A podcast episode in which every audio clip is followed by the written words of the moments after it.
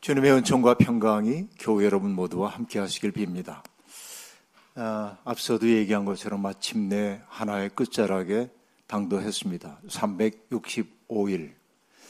징검다리 365 마지막 아, 징검도루에 우리들이 서 있습니다. 시간 속을 걸어온 우리의 발자국을 돌이켜 생각해 보면 부끄러울 때도 많습니다. 왜냐하면 우리가 지리산 가리산 어지럽게 걸어온 흔적들이 보이기 때문에 그러합니다. 만감이 교차합니다. 감사와 기쁨의 순간도 물론 많았습니다. 그러나 더 많은 시간 우리 속에는 후회와 그리고 슬픔과 아픔이 있었고 어, 때때로 우리 마음속 깊은 곳에 스며들고 있는 환멸을 다스리기 위해 애를 써야 할 때도 있었습니다. 올해도 역시 복잡한 한 해였습니다. 전국의 대학 교수들을 대상으로 해서 설문조사한 끝에 아, 대학 신문이 내놓은 올해의 사자성어는 결리망의입니다. 사람들이 저마다 이익을 보면은 의를 망각하곤 했다라고 하는 뜻일 겁니다. 마치 이것은 안중근 선생님이 좋아했던 글귀의 정반대 상황이죠. 의를 보거든 아, 이익을 보거든 의를 생각하라고 안중근 그렇게 아, 좌우명으로 삼고 살았지만 오늘 우리가 살고 있는 세상은 이익을 보면 의를 잊어버린 세상, 전도된 세상이었다. 이것이 어, 우리 시대를 바라보고 있는 쓸쓸한 시선이라고 말할 수 있겠습니다. 결리망이 이것은 사적 공간에서도 그랬지만은 공적인 영역에서 더욱더 도드라지게 보였던 것이 사실입니다. 이런저런 사건, 사고들이 참 많이 일어났고요. 고통받는 사람들은 더욱더 고통을 받게 되었습니다. 뿐만 아니라 세계는 지금 전쟁 중에 있습니다. 저는 전쟁이 인류가 만들어낸 가장 큰 낭비라고 늘 생각합니다. 왜냐하면 물자도 낭비되지만 파괴되기 때문에 또 전쟁 물자로 쓰이기 때문에 무엇보다도 천하보다도 귀한 생명들이 속절없이 죽어가기 때문에 전쟁은 가장 큰 낭비라고 저는 늘 이야기를 합니다. 전쟁과도 같은 상황 속에 우리들이 살고 있습니다. 그래서 어떤 이들은 우리 시대를 가리켜 위험 시대라고 얘기하기도 했습니다. 위험 사회의 징후가 도처에서 나타나고 있는 것이 사실입니다. 우리의 마음은 점점 무거워졌고 마치 중력에 이끌리듯 밑으로 밑으로 점점 가라앉는 것이 우리의 심정입니다. 그러나 오늘 우리는 얘기할 수 있습니다. 그래도 우리는 내 발로 대지를 딛고 오늘 이 자리에 서 있다는 것이죠. 내가 의지가 강했기 때문일까 생각해 보지만 돌이켜 생각해 보면 어려울 때마다 우리를 수렁 같은 현실에서 끄집어내서 반석 위에 세워주셨던 하나님의 은혜가 보이지 않게 작동되고 있었음을 알 수 있습니다. 그래서 다소 상투적으로 들릴 수도 있지만 우리는 여기까지 하나님이 우리를 인도하고 보호하셨다고 에베네셀의 하나님을 찬미하지 않을 수가 없습니다. 그렇습니다. 바울 사도도 자기의 인생 경험을 담아서 했던 말 있죠.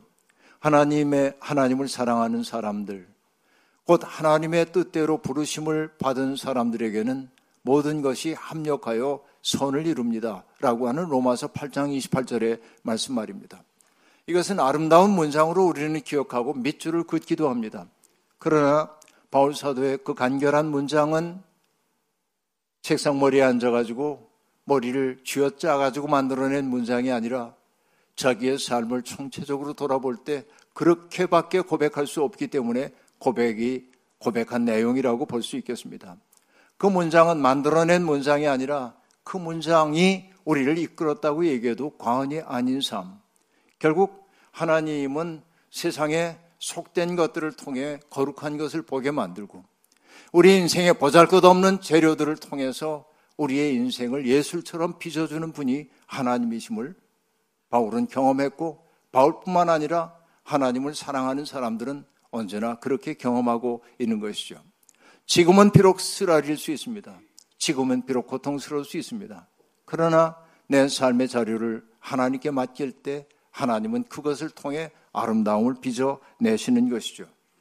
지금 우리 가운데는 시련의 시간을 여전히 견뎌내고 있는 사람들이 있을 것입니다. 어려움 속에서 여러분 견뎌내기를 바랍니다. 하나님이 그 시련이라고 하는 어려움을 통해서 내 인생에 어떤 아름다움을 빚어낼지 설레는 마음으로 기대를 한번 품어보시기를 바랍니다. 여러분, 고향을 오래간만에 찾아갔던 야곱은 야복강 나루에서 하나님의 사자와 더불어 씨름을 했습니다. 하나님의 사자가 그 야곱의 엉덩이 뼈를 쳐서 그는 절름거릴 수밖에 없었습니다. 그래도 야곱은 천사를 놓고 놓아주지 않았습니다. 날이 밝아올 무렵 천사는 그에게 나를 와달라고 얘기합니다. 그때 야곱이 뭐라고 얘기했습니까? 나를 축복하시기 전에는 내가 놓아드릴 수 없습니다. 라고 말했고, 그러자 천사는 그에게 내 이름이 뭐냐 라고 묻습니다. 내 이름은 야곱입니다. 곧 남의 발 뒤꿈치를 잡는 자가 접니다. 이라고 얘기했을 때 천사가 말합니다. 이제부터는 너를 야곱이 아니라 이스라엘이라고 부를 거라고 얘기합니다. 남의 발 뒤꿈치를 잡음으로 자기의 이익을 추구하던 사람이 아니라 자기의 인생의 문제를 하나님께 가져가 하나님과 씨름하며 인생을 살아내는 새로운 존재가 되게 하겠다는 것이죠. 이보다 큰 복이 어디에 있겠습니까? 우리의 인생도 그러합니다. 여러분 빌립보서는 바울 사도가 감옥에 있으면서 빌립보 교인들을 생각하며 쓴 서신입니다. 바울은 깊은 염려가 있었습니다. 하나님을 믿는 사람들이 만사가 순조롭게 이루어진다면 좋겠지만 사도인 자신이 옥에 갇혀 있는 모습을 보면서 믿음의 초보 단계에 불과한 성도들이 낙심하지 않을까 하는 염려가 그에게는 있었고 그들의 두려운 마음을 다독거려 줄 필요가 있어서 바울은 빌립보 서신을 써서 그들에게 보냈던 것입니다. 그래서 빌립보서에는 우울함과 절망의 그림자가 별로 보이지 않습니다. 오히려 기쁨과 감사의 이야기가 도처에 발견되고 있습니다. 바울은 비록 감옥 속에 갇혀 있기는 했지만은 그러나 그 시련이 그의 마음속에 있는 빛을 흐리게 만들 수 없었다는 사실을 알 수 있는 것입니다. 바울은 자기가 누리고 있는 자유함과 기쁨을 교우들에게 얘기하면서 내가 애당초에 여러분에게 얘기했던 것처럼 여러분은 내가 여러분과 함께 있든지 아니면 떠나 있든지 간에 한결같은 믿음을 간직한 채 살라고 말하고 있습니다. 바울이 부재하고 있었지만은 그 편지가 마치 바울의 현존처럼 느껴져 빌립보 교인들은 힘을 내지 않을 수 없었을 것입니다. 바울은 빌립보 교인들에게 더욱더 순종하여 두렵고 떨리는 마음으로 구원을 이루라고 말하고 있습니다.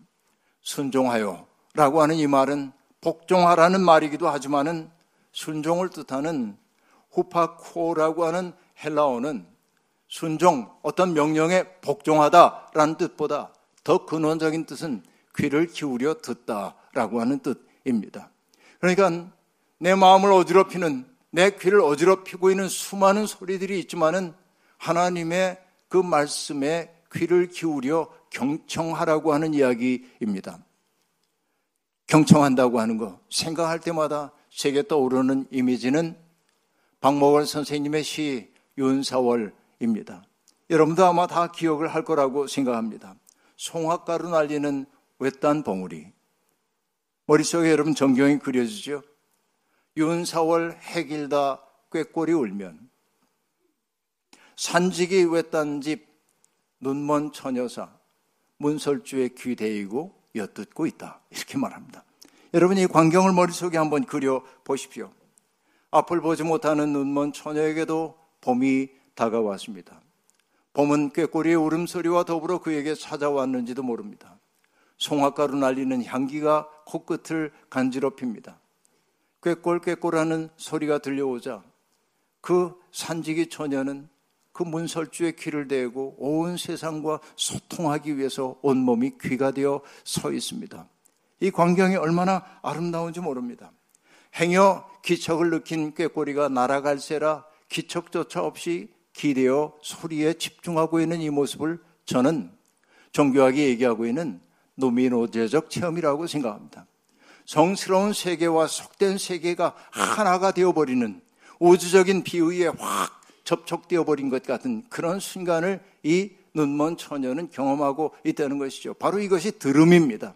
그러니까 너희들이 순종하여라고 하는 말은 그렇게 하나님의 말씀에 귀를 기울이라고 하는 이야기입니다. 그리고 두렵고 떨리는 마음으로 구원을 이루라고 말하고 있는데 바로 이렇게 하나님의 그 큰 세계에 접속을 이룬 사람들의 으뜸 가는 삶의 태도는 뭐냐면 두렵고 떨리는 마음으로 살아가는 것입니다. 자기 좋을 대로 살지 않아요. 함부로 살지 않아요. 나대지 않는다 말이죠. 두렵고 떨리는 마음으로 조심스럽게 인생을 살아가는 겁니다. 그런데 구원을 이루라고 하는 말은 구원을 얻기 위한 조건을 만들라고 하는 말 아닙니다. 구원은 주님의 은혜로 우리에게 무상으로 주어지기 때문에 그렇습니다. 그러면 구원을 이루라고 하는 말은 어떤 의미일까요? 구원을 받은 사람답게 살라는 말일 겁니다. 구원을 받은 사람답게 사는 이들은 어떤 사람입니까? 예수 그리스도가 앞서 보여주신 삶을 사는 것 아니고 무엇이겠습니까? 주님은 온 세상이 분열되어 있고 찢긴 세상에 오셔서 사람들을 만나게 만드셨고 찢어진 것을 기워 만나게 해주셨던 분이죠. 그러니까 분열된 세상에서 화합과 평화를 이루어낸 것이 그리스도의 삶이었고 우리가 구원받은 자로 산다고 하는 것은 바로 그런 삶이 아니고 무엇이겠습니까? 세상에 선재하는 모든 사람들은 저마다 다 자기 중심주의에 사로잡혀 있는데 주님은 가장 아름다운 모습이 자기의 중심을 해체하고 타자의 고통을 덜어주기 위해 몸을 낮추는 것임을 보여주셨습니다.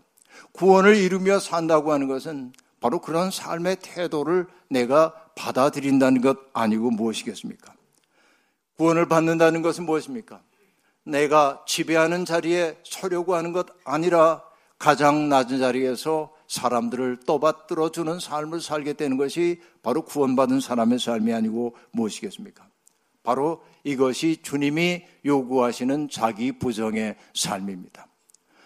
20세기의 위대한 탁월한 영성가인 토머스 머튼이라고 하는 분은 그 토머스 머튼은 이 자기 부정을 이런 짧은 문장으로 설명하고 있습니다.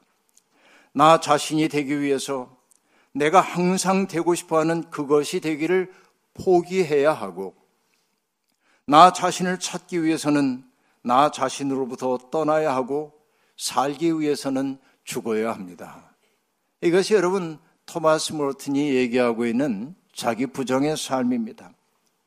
아까도 얘기한 대로 사람은 너나 할 것 없이 이기적으로 태어났기에 자기의 욕망과 야망을 이루기 위해 발버둥 치며 살아갑니다. 다른 사람들을 목적이 아닌 수단으로 대하는 일도 부끄러운 줄도 모르고 자행하며 삽니다. 누군가를 지배하려 합니다. 그런데 토마스 모트는 얘기합니다.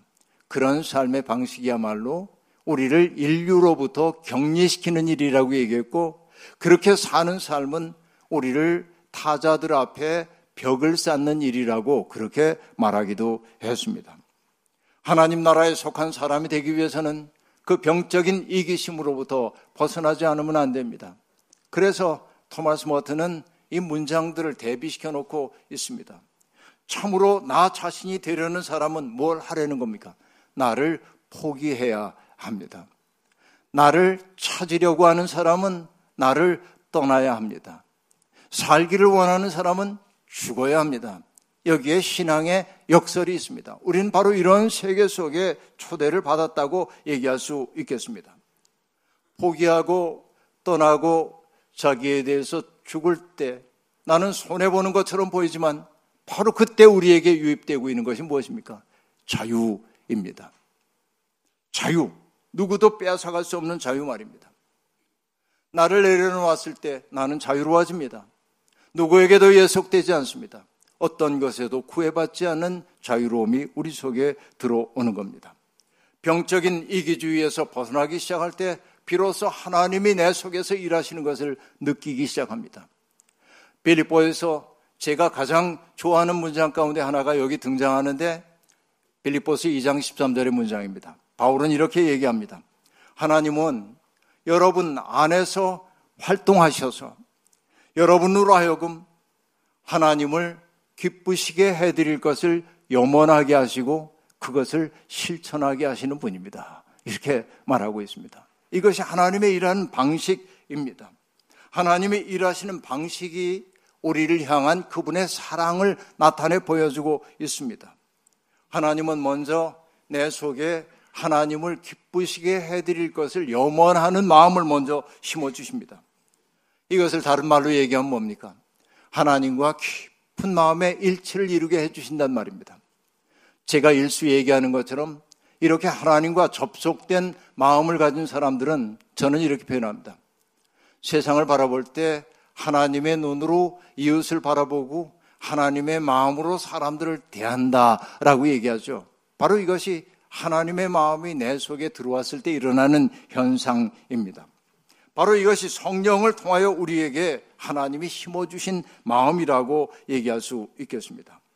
여러분, 우리 교우들 가운데 정말 보이지 않는 곳에서 선을 행하는 분들이 많다는 것이 목회자로서의 저의 감사이고 자부심이기도 합니다. 고마운 것은 그들이 절대로 사람들에게 떠벌리지 않는다는 것입니다. 심지어는 저에게도 자기가 한 선행 얘기를 하지 않습니다. 그런데 세상의 모든 이야기는 들어오도록 되어 있죠. 어떻게 들어오냐면 그 도움 때문에 절박한 어려움에서 벗어난 사람들이 고마운 마음 표현할 길 없어서 저한테 전화를 해서 제가 이런 도움을 받았습니다. 제가 이런 어려움 속에서 이렇게 견뎌낼 수 있었습니다. 하는 이야기를 듣습니다. 왼손이 하는 일, 오른손이 모르게 하는 그런 일들을 하고 있는 거 무엇일까요? 그분들이 선하기 때문에요? 그럴 수 있습니다. 그러나 근원적인 건 뭡니까? 하나님께서 그 마음 속에 하나님이 기뻐하시는 일을 염원하게 하시고 또 그 일을 실천하게 해주셨기 때문에 그런 거예요. 은혜 아니면 은혜가 아니고는 설명할 수 없는 세계가 바로 여기에 있다는 얘기입니다. 그런데 여러분, 이렇게 우리들이 선한 의지를 가지고 하나님의 일을 하지만 하나님의 일을 하다 보면 갈등도 생기게 마련입니다. 흔히 사람들은 갈등을 아주 부정적인 것으로 생각할 때가 있습니다. 왜냐하면 갈등의 부정적 면모를 잘 알기 때문에 그렇습니다. 사람들을 분열시키고 서로의 마음에 상처를 줄 수도 있는 것이 갈등이죠. 그래요. 갈등은 그런 요소 있어요. 그러나 믿음 안에서의 갈등은 그 갈등을 창조적으로 전환시킬 수 있는 능력이 있어야 합니다. 갈등이 있기 때문에 나와 생각과 그리고 세상을 바라보는 관점이 다른 사람이 있다는 사실을 알게 되었고 그들의 관점을 내 속에 수용하는 과정을 통해 세상에 대한 이해가 깊어진다고 한다면 그 갈등은 나쁜 것 아니라 창조적 갈등이지요. 나를 확장하는 일이기 때문에 그렇다고 말할 수 있습니다. 그러나 우리가 그 갈등을 잘 해결하기 위해 필요한 태도가 있습니다.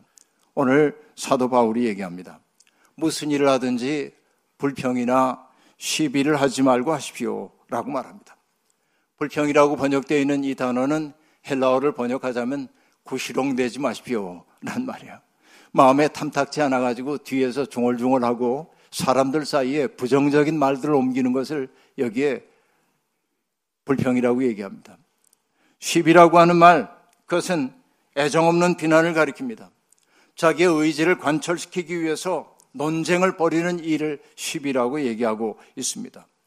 불평과 시비는 때때로 한 공동체의 결속을 훼손시키는 담을 허무는 여우가 될 수도 있는 것입니다. 그 때문에 저는 언제나 어떤 일을 하든지 늘 생각나는 분이 한 분 계십니다. 모의당 장일순 선생님이신데요. 그는 참 깊은 사유를 했던 분입니다. 그의 혹 가운데 하나가 일속자이기도 한데 일속자라는 거 한자니까 번역하면 좁쌀 하날 자기를 그렇게 작게 여겼던 분인데 이 모의당 장일순 선생님에게 어떤 사람이 찾아와서 하루는 얘기했습니다. 민주화를 위해 애쓰는 사람들 사이에 의견 갈려서 서로 갈등하고 있다는 이야기를 아주 안타깝게 선생님에게 늘어놓습니다. 그때 장일순 선생님이 이렇게 응대를 하셨습니다. 물론 모순이 있는 일에 협력해서는 안 되지. 그런데 방법적으로는 아주 부드러워야 할 필요가 있어. 부드러운 것만이 생명이 있는 것만이 딱딱한 땅을 뚫고 나와 꽃을 피울 수 있는 것이거든. 그러면서 그 다음에 이어서 하는 얘기가 기가 막힙니다. 사회를 변혁하려면 상대를 소중히 여겨야 해. 상대는 소중히 여겼을 적에만 변하거든. 무시하고 적대시하면 더욱 강하게 나오려고 하지 않겠어? 상대를 없애는 게 아니라 변화시키는 것이 중요하다면 다르다는 것을 적대 관계로만 보지 않았으면 좋겠다 이 말이야. 이렇게 얘기하십니다. 저는 이 말에 깊이 공감합니다. 어느 외국 기자가 모이당 선생님을 찾아와서 이런저런 얘기를 하다가 문득 질문을 던졌습니다. 선생님, 혁명이란 무엇입니까? 그러자 선생님이 대답합니다. 일반적인 혁명을 묻는 겁니까? 아니면 내 생각을 묻습니까? 내 생각을 묻는 거라면 이렇게 대답하고 싶습니다. 혁명이란 따뜻하게 보듬어 안는 것이지요. 낯선 얘기였습니다. 그러자 기자가 묻습니다. 아, 그런 혁명도 다 있습니까? 혁명이라는 건 투쟁하는 거 아니에요. 바꿔내는 거 아니에요. 누군가를 끌어내리는 거 아니에요. 근데 따뜻하게 보듬어 안는 거라고 하니까 그런 혁명도 있습니까? 그러자 선생님이 대답합니다. 혁명은 새로운 삶과 변화가 전제가 되어야 하지 않겠소? 새로운 삶이란 폭력으로 상대를 없애는 게 아니고 달기 병아리를 까내듯이 자신의 마음을 다 바쳐 하는 노력 속에서 비롯되는 것이잖아요. 새로운 삶은 보듬어 안는 정성이 없이는 오지 않는 법이랍니다. 이렇게 얘기합니다. 뭔가를 따뜻하게 보듬어 안음으로 여러분 병아리를 깨우는 것처럼 사는 것. 이것이 진짜 혁명이라고 얘기하고 있는 것이죠. 이런 따뜻함, 이런 넉넉함이 세상을 변화시킵니다.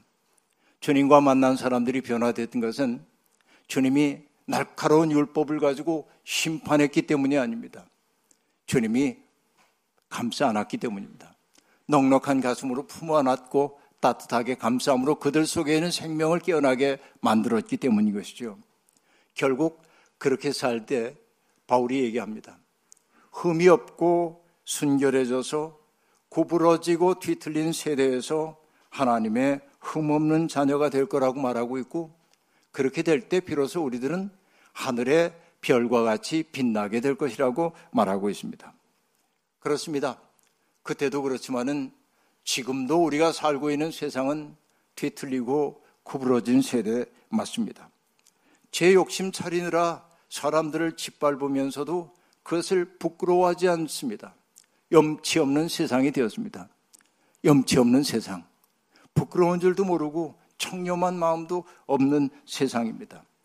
이것을 성경은 뭐라고 얘기합니까? 자기의 배를 하나님으로 삼고 사는 것이라고 말하지 않습니까? 여러분, 요다서는 이성이 없는 짐승들처럼 본능을 따라 사는 사람들의 삶을 이렇게 표현하고 있습니다. 자기들의 수치를 거품처럼 뿜어올리는 거친 바다 물결이요. 길 잃고 떠도는 별들입니다. 짙은 어둠이 그들에게 영원히 마련되어 있습니다. 라고 말합니다. 여러분, 이런 이들, 자기의 배를 하나님으로 삼고 살고 있는 사람들은 자기가 얼마나 추한지 스스로 비추어 보지 않습니다. 여러분, 인간이 생각한다고 하는 것은 어떤 의미냐면 자기와 대화할 줄 아는 능력이 있다는 게 사유의 능력이기도 합니다.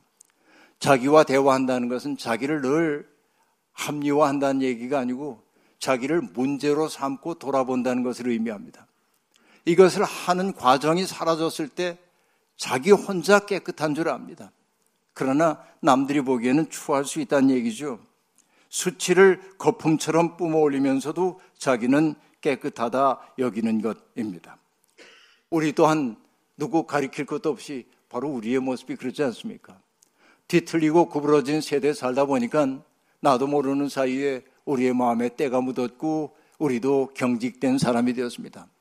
사람은 부모를 닮는 게 아니라 시대를 닮는다고 하지 않습니까? 시대의 풍경이 우리 속에 들어와 버리고 만 거예요. 우리 또한 비슷하다고 얘기할 수 있습니다. 그 때문에 우리의 마음 속에 우리의 삶 속에 타자를 위한 여백이 점점 줄어들고 있는 것입니다. 이것을 자각하는 사람들은 새롭게 시작하지 않으면 안 됩니다. 홀로는 외롭기에 그 길 가는 게 고단하게 느껴지기 때문에 주님은 우리에게 동료를 주셨습니다. 지금 여러분 옆에 앉아 계신 분들은 주님께서 함께 그 진리의 길 걸으라고 선물로 주신 존재들입니다. 이들이 있다는 것이 얼마나 든든합니까? 우리는 그 길로 가고 있습니다. 바울 사도는 그런데 노잣돈을 주듯 우리에게 한 말씀을 탁 던져주고 있어요. 어떤 얘기입니까? 그 길을 갈 때 생명의 말씀을 든든하게 붙잡으십시오. 이렇게 얘기합니다. 여러분 여기 생명이라는 건 그냥 라이프를 얘기하는 게 아니고 헬라어로는 조에라고 하는 단어인데 말씀은 로고스이고요. 어떤 얘기입니까? 생명력 넘치는 말씀. 다시 얘기하면 누군가 속에 생명을 불어넣는 그 말씀을 굳게 붙들려는 거예요. 누구 속에 생명을 불어넣는 그 생명이 누구였습니까? 예수 그리스도이시죠. 생명의 말씀은 바로 예수 그리스도예요. 그분이 인격적으로 구현된 존재이기 때문에 그렇습니다.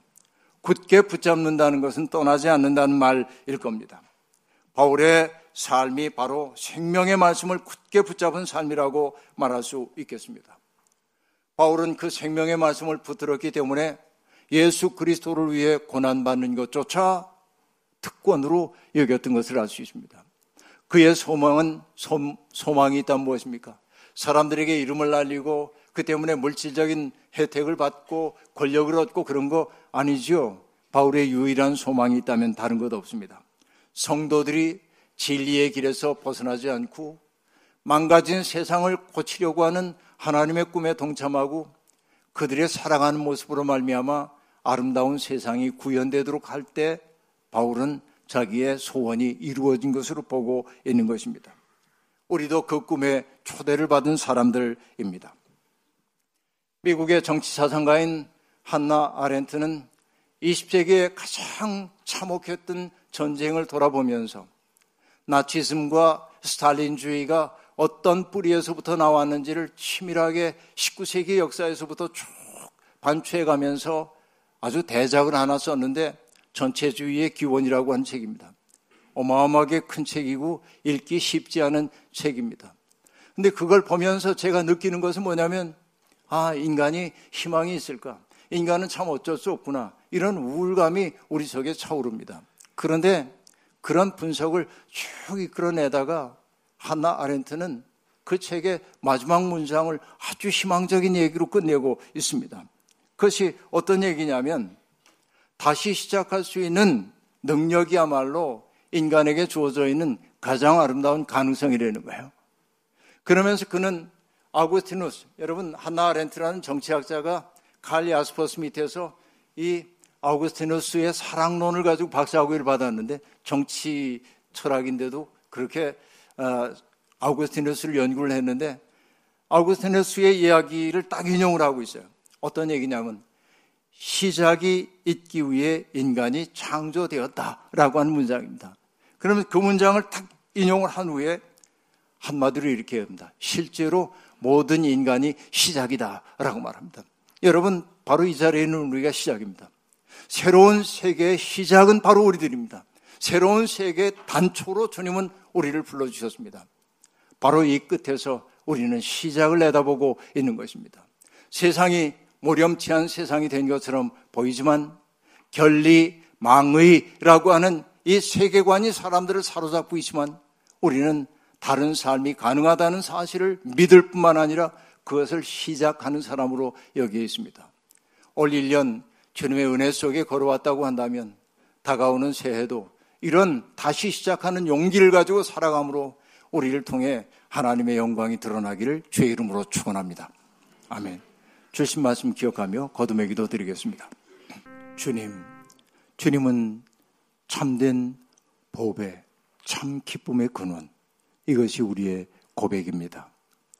주님이 아니고는 우리가 이 어두운 세상에서 어떻게 빛을 향하여 고개를 들 수 있었겠습니까? 우리가 비틀거릴 때도 우리를 내치지 아니하시고 우리의 발걸음을 곧게 해주신 분이 주님이십니다. 우리가 주님께 등을 돌릴 때도 주님은 인내하는 사랑을 가지고 우리를 기다려 주시고 우리를 돌이킬 수 있는 여백을 창조해 주심으로 사랑의 일에 동참시켜 주셨습니다. 우리의 발걸음 어지럽지만 어지러운 발걸음 속에서도 중심을 잃지 않을 수 있었던 것은 주님 덕분입니다. 오늘까지 그러하신 것처럼 새로운 시작으로 우리를 불러주시는 주님을 의지하고 아름답고 멋진 인생 살겠습니다. 주님, 우리를 통해 영광받아 주옵소서. 예수님의 이름으로 기도하옵나이다. 아멘.